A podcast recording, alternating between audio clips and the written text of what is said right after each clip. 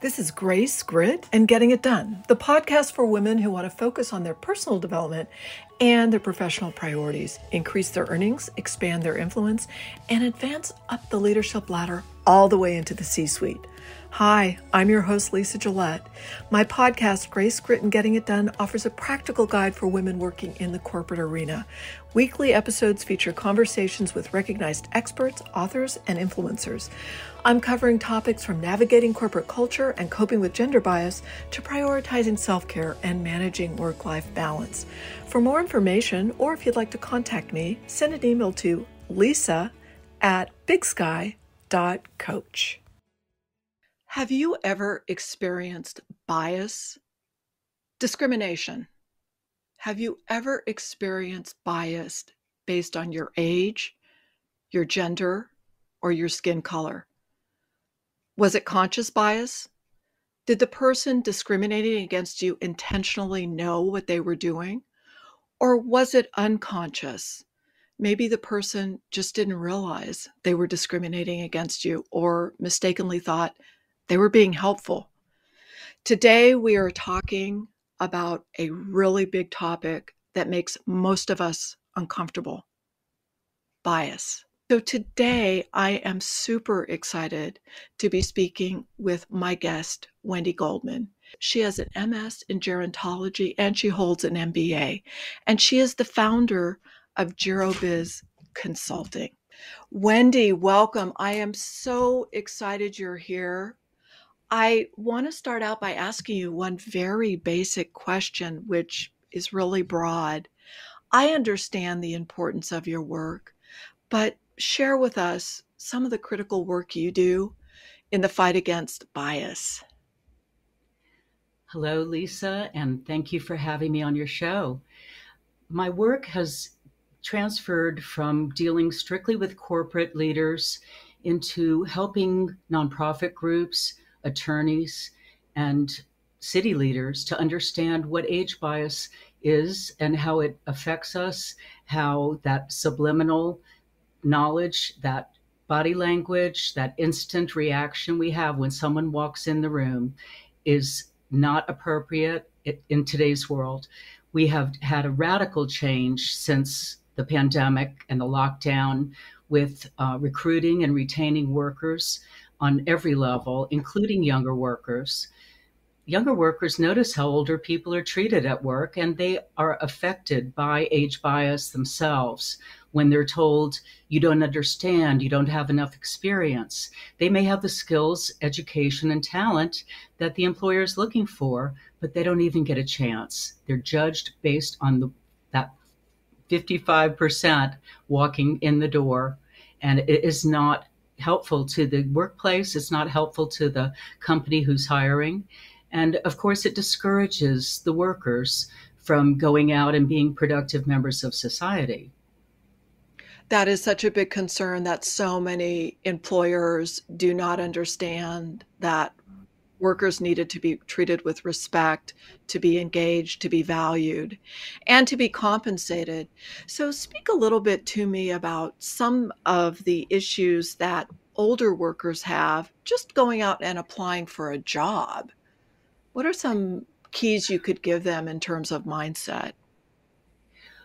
Many times when I coach individuals, I first ask them, Are you in the 21st century? What is your wardrobe like? What is your body language like again? How do you approach your skills and talents? Is your resume up to date?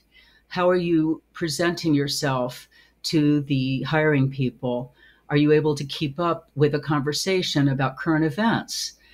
Are you educating yourself on a regular basis with technology, especially?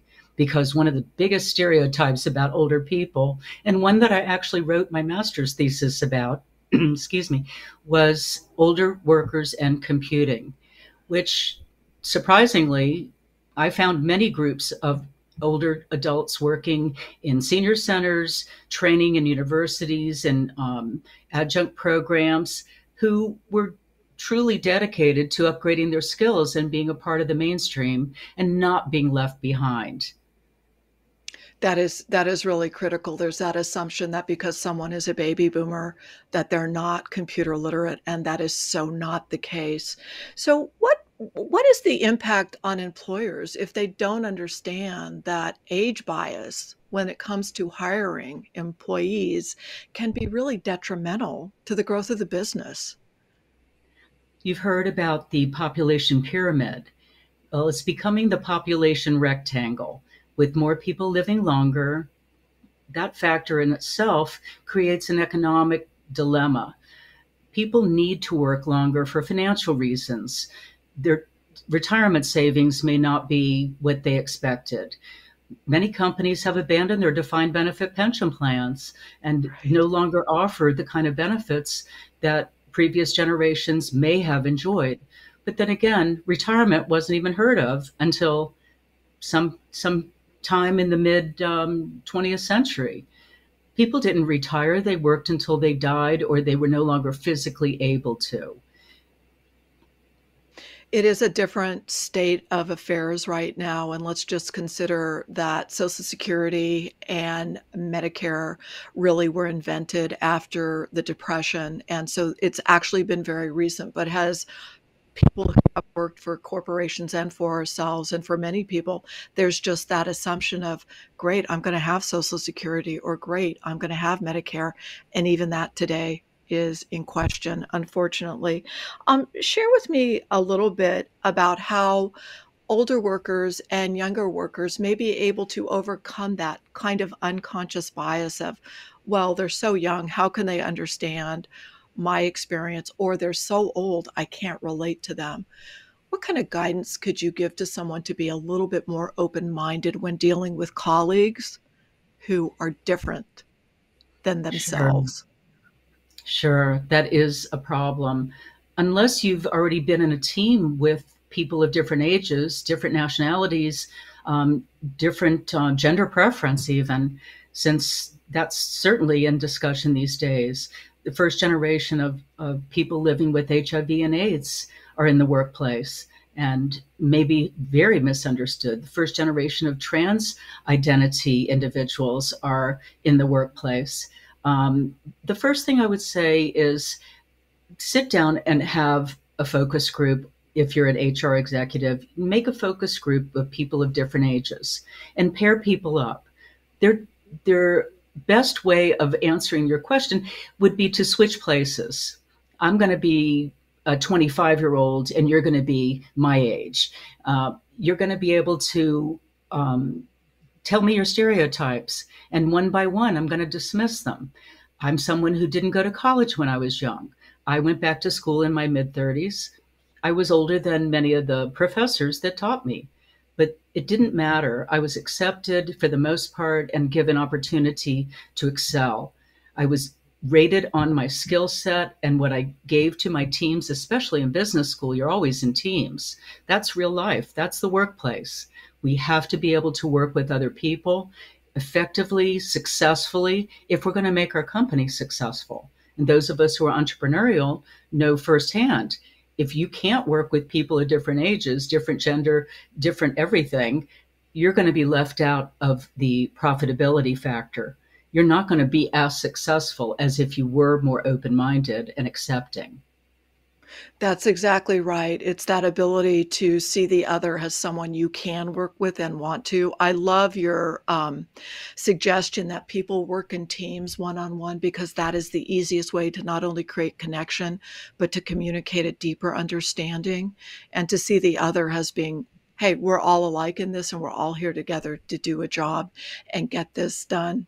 Wendy, I would love to ask you how you started on this journey because I can tell it's near and dear to you, and you are a proponent of social justice and equality for everyone.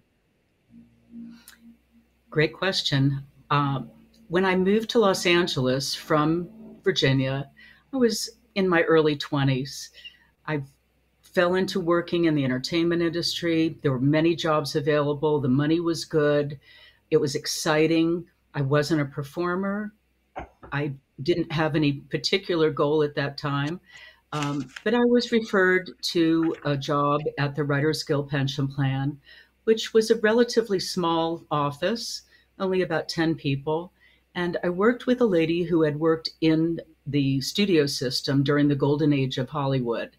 She inspired me so much to look deeper into what was that era like. There were only three television stations, there were many radio stations at that time, but there were very few participants in the pension plan. And it was started after a big writer strike with the studios and the networks. When I began the job, my focus was on researching the writers from the blacklist time in Hollywood. They were often writing under pseudonyms, they had no screen credits, or they allowed someone else to accept their Academy Awards and Emmy Awards um, so that they could feed their families. They needed to just have the cash flow. At the end of their lives, when they came in for benefits, I was the one who had to verify and produce documentation for their writing credits. And that was such an education into what happened behind the scenes, why writers went on strike, what their uh, achievements were, and how they actually accomplished their goals when there was so much pushback from the studio heads.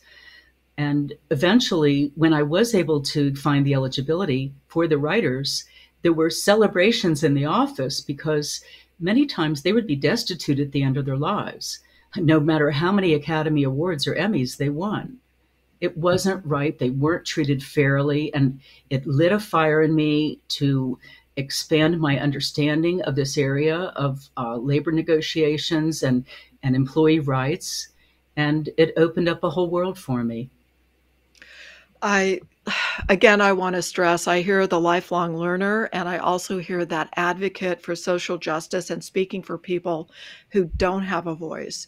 But I know that also, too, we've talked, and that you were very much aware of the women's liberation movie uh, movement in the 70s as I was. And how did that impact you when women finally said, you know what?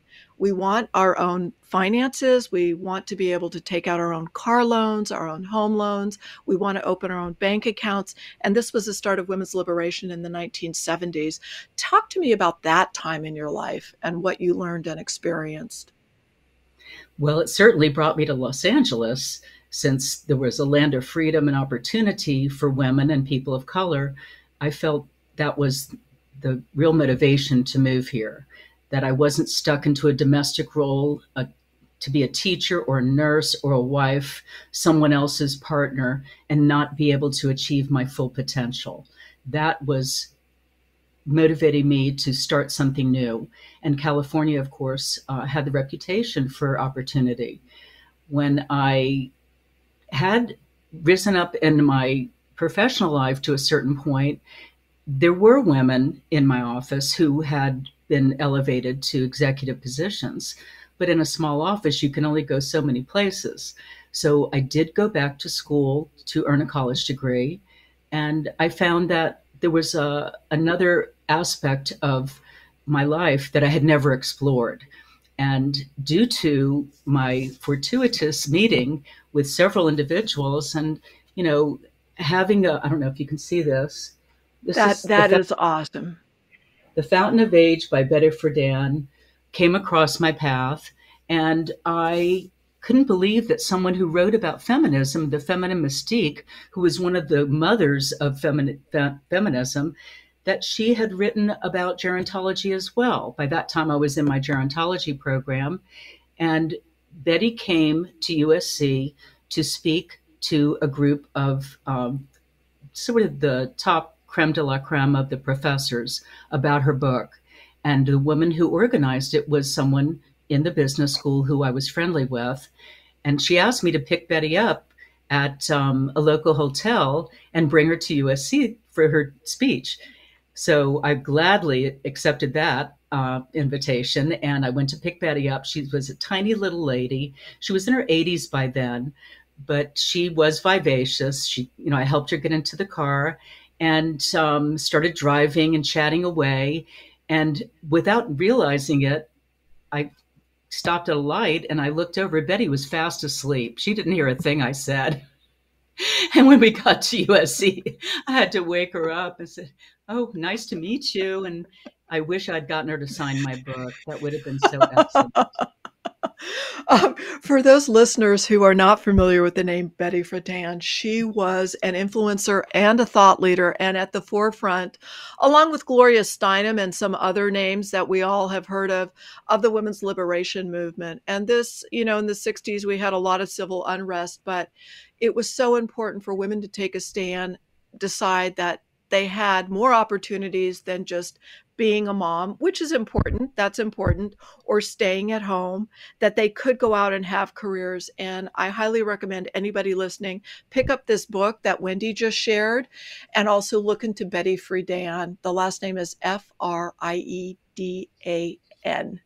Yes. Um, so, so Wendy, just share with me too. Um, what what would you what words of guidance or encouragement would you give if you could go back and give your younger self some support, what would you tell yourself? Finish school earlier.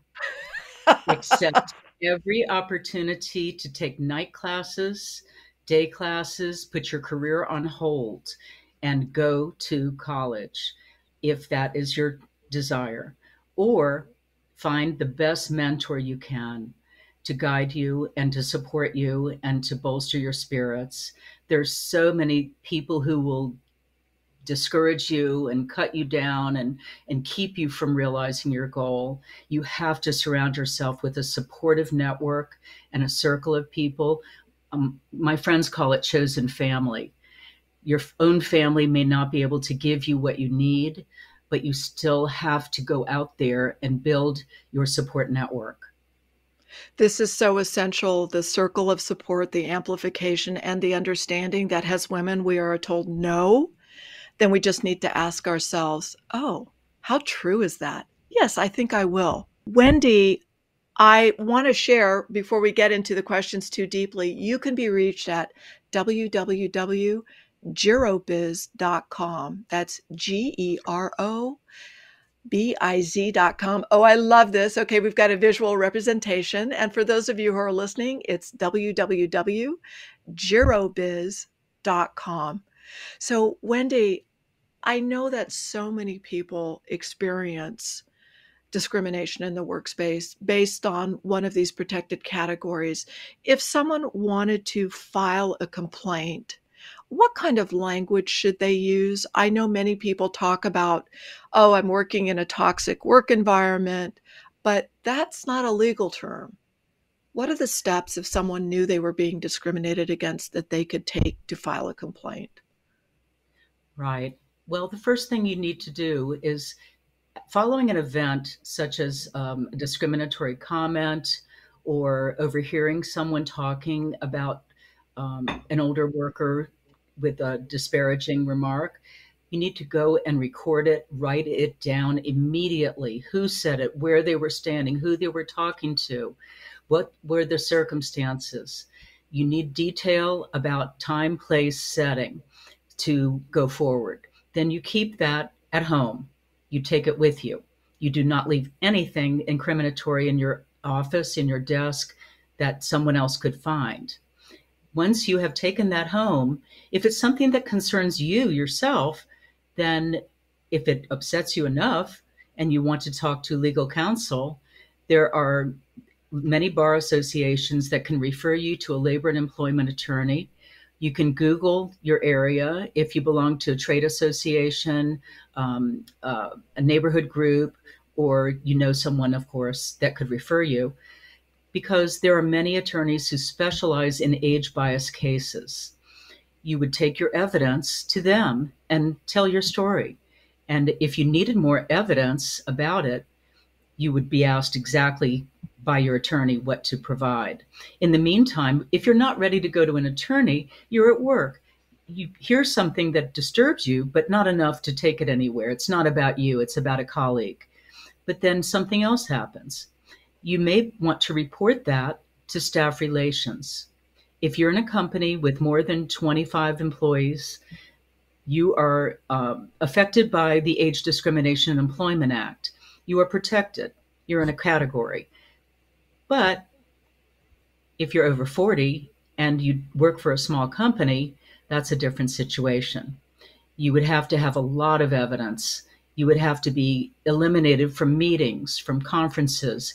You would be demoted if some new boss came in and decided they didn't like you just because you were older or because you wore a hijab or because you had a beard or excuse me i guess we're talking mostly about women today well uh, men too over 40 yes right, men too right. yeah yeah yeah so because it does age discrimination affects everyone and indeed Correct. it affects younger people and because younger people notice how their colleagues are treated.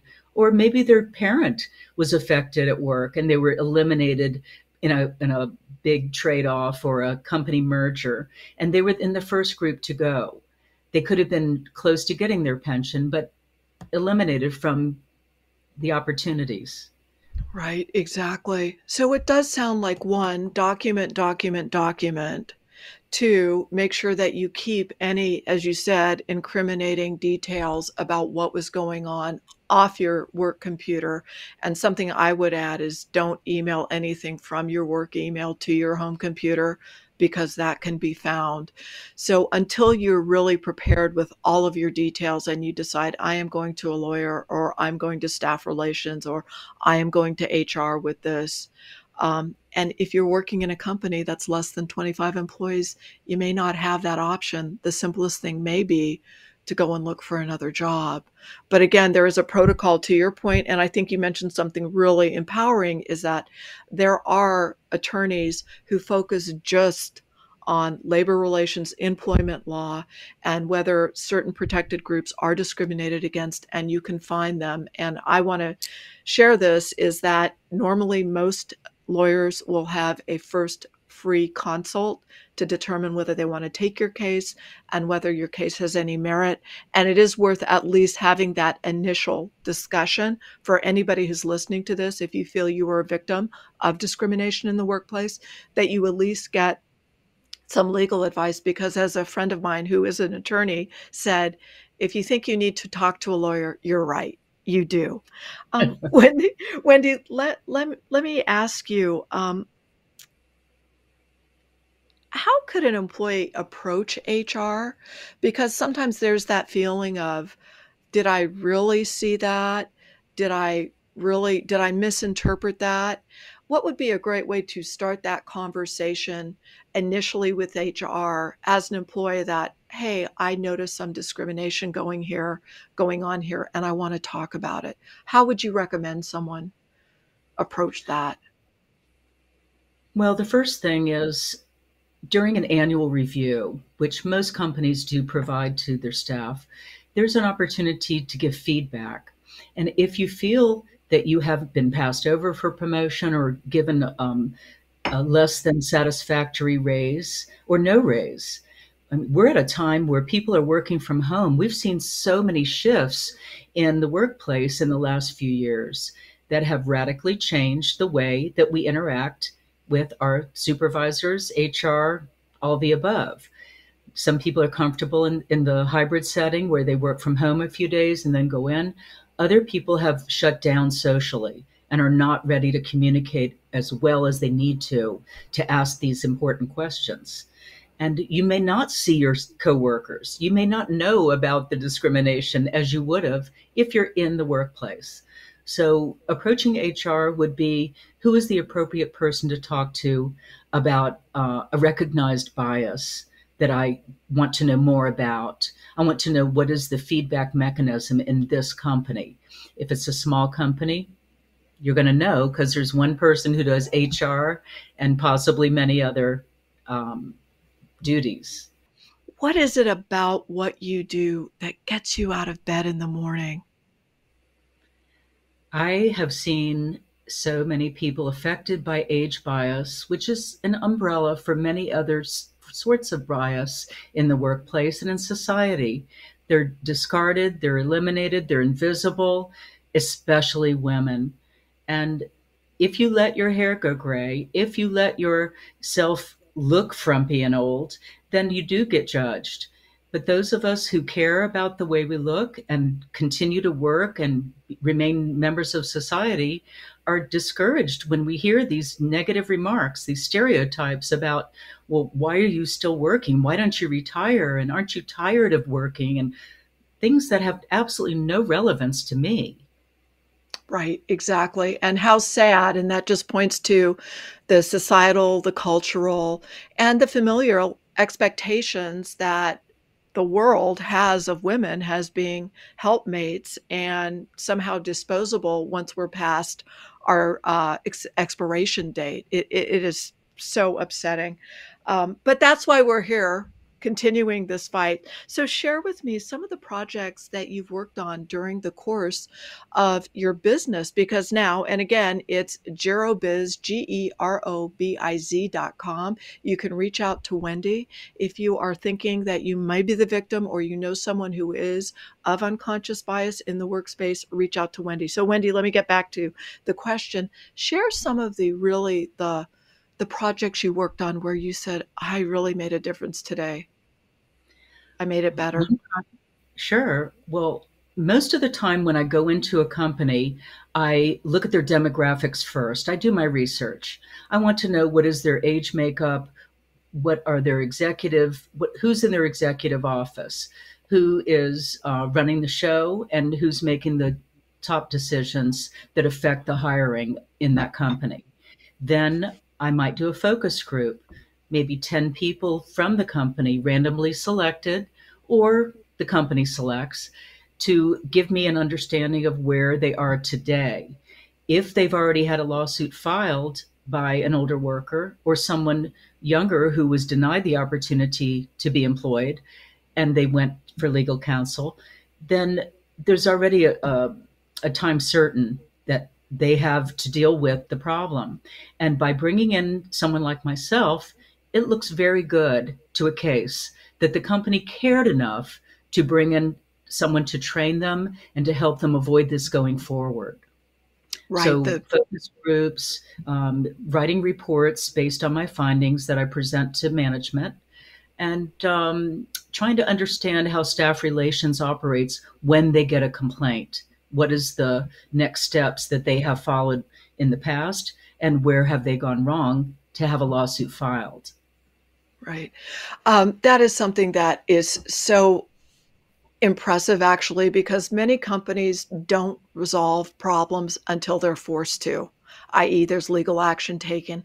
I know in a conversation you and I had had, which really inspired me to have you on as a guest, is you had mentioned that you also worked with individuals who were in a state of crisis.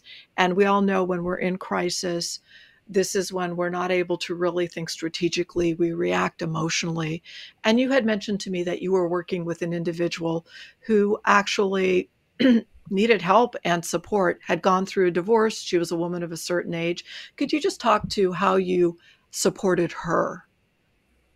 Right. Well, the first thing we did was go and pick out her wardrobe for interviewing because she was stuck in a rut and did not understand how she appeared the, that first glance. And walking into that office, the body language, I had to practice that with her, how she held herself, and um, giving her sort of a pep talk and role playing with her how she was going to interview and the common questions that everyone seems to be asked. It's not brain surgery. We have to be able to respond to our history and our goals and how we would fit into this company and this position. So it doesn't um, really recreate re- recreate the wheel, but it does um, help somebody focus on the simple facts of finding employment. I love this step by step strategy of here are the steps to take to successfully interview. And many of us forget that there's a formula here. And if we have someone like you who's guiding us, supporting us, and coaching us through this process, it just, and I'll use the phrase holding our hands, it is just so much more empowering and it shows us the potential and possibility. Um, let me ask you this if someone is interviewing, what kind of red flags should they be looking for to identify whether this potential company they're interviewing with might have some issues regarding bias, unconscious bias, and discrimination towards certain protected classes baked into the culture? Any suggestions about questions oh, job seekers could ask? There are many red flags. The first one is on an application when it asks for your date of birth or your date of graduation. Do not provide that information. The only time that you're legally mandated to give that information is after you've been hired. If they're going to do a background check on you, you've already been offered the job and you can give your date of birth, but it should be privileged information that should not be shared. And it automatically disqualifies many people without them knowing why didn't I get the job? Because they filled in every single thing. And someone like myself who went back to school would never be able to be red flagged for, for age because my true graduation date, which is verifiable, is not the 22 year old that most people would think. So therefore, it would um, confuse the employer. Well, she doesn't look like she's at that age, but what if? So people have these stereotypes and they need to be broken. Time to bust them. Yeah. I love that ability that you just honed right in on. It's so easy to see if someone is asking about age where their mind might be, whether they're going to think the potential employee might retire or might leave before they actually um, you know, said they would, et cetera, et cetera. So, Wendy, I want to thank you so much for being my guest. For everybody listening, please reach out to Wendy. She obviously knows her business. She is an advocate for social justice, and she's an advocate not only for elderly workers, but for people of color, for women, for the disabled community, and for LGBTQ. You can find Wendy at Gerobiz, G E R O B I Z dot com reach out to Wendy at gerobiz.com. And Wendy, thank you so much. I so appreciate you having you on. Thanks for listening to Grace, Grit, and Getting It Done. I'm your host, Lisa Gillette. If you'd like more information or to contact me directly, send me an email, lisa at big sky, B-I-G-S-K-Y dot coach. Lisa at big sky dot coach. Thanks for listening.